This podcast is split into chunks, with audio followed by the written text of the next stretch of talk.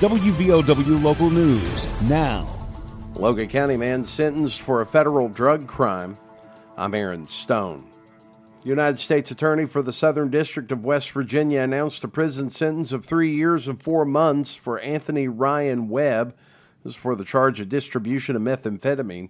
According to court documents and statements made in federal court, 42 year old Webb admitted he distributed more than 50 grams of methamphetamine to a confidential informant it occurred back on May 3, 2021, at Ethel.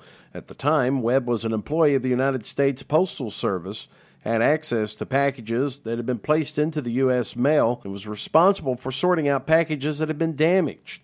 Webb admitted he stole approximately one pound of methamphetamine from a package and then sold it to a confidential informant. The three years and four months prison sentence will be followed by three years of supervised release. WVOW Logan. Don't let aches and pains put you on the sidelines. Lingering pain from aging or injuries can impair your ability to move and take the fun out of everyday activities. Let Logan Regional Medical Center get you back in the game. Take a joint pain assessment at loganregionalmedicalcenter.com slash orthopedics to find out how we can help alleviate pain, increase mobility and range of motion, and get you back to living your life to its fullest. Logan Regional Medical Center. Be well, live well. That's why we're here. An ATV crash killed an 11 year old boy in Wayne County. Kermit Volunteer Fire Department says the 11 year old was accompanying two other boys, a 12 year old and an 18 year old, riding in a side by side ATV. A dog along for the ride jumped into the floor of the machine, hit the accelerator. The 18 year old driving the ATV was unable to stop the machine before it went over an embankment. The 11 year old died as a result of the crash. The 12 year old and the 18 year old were taken to the hospital with what was characterized as non life threatening injuries. The dog also suffered minor injuries.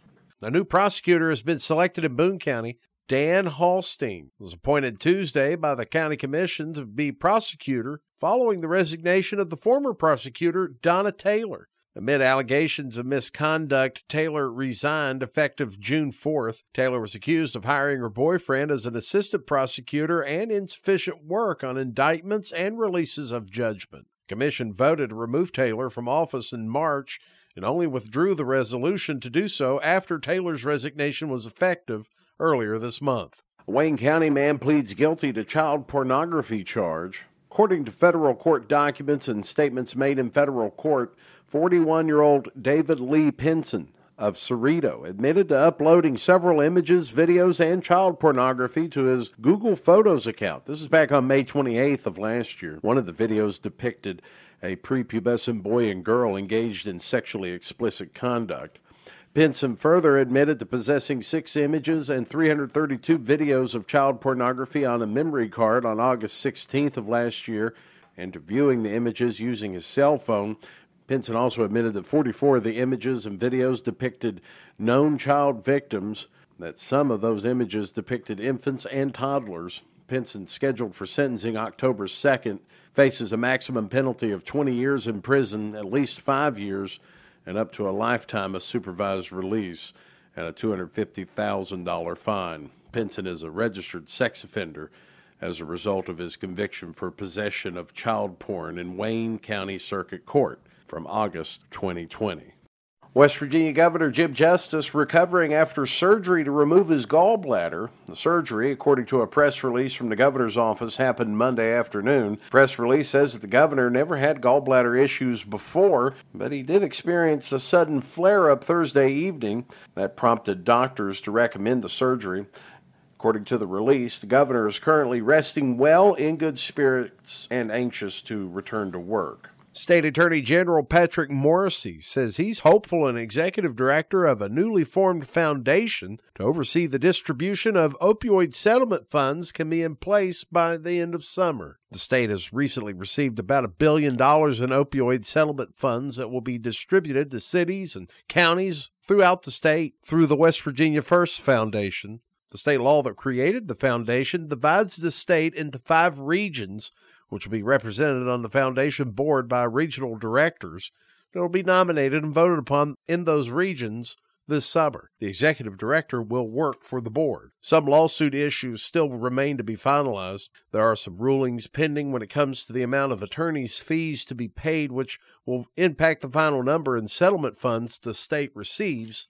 Attorney General Morrisey says it's not out of the question for those settlement funds to be awarded as early as later this year. Probably toward the end of the year, where I think money could actually be uh, distributed, but a lot of it's up to the court. Get local news on demand at WVOWradio.com and on your smart device. This is WVOW Logan. Here's the Coalfields forecast from the Storm Tracker 13 Weather Center.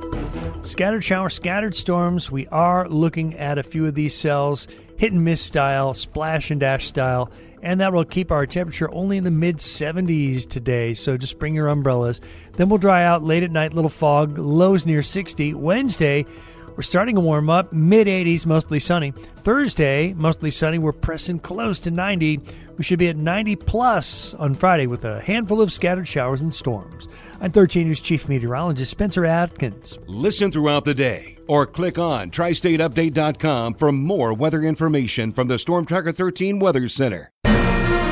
The Coalfields start the day with the morning news. More than $1.2 billion in federal funding is going to West Virginia to help expand broadband. U.S. Commerce Secretary Gina Raimondo says they want to make sure everyone can afford the coverage. In order for us to approve the state's plan, we need to be convinced that everyone will have internet at a price they can afford. The morning news, weekdays starting at 6 a.m. on WVOW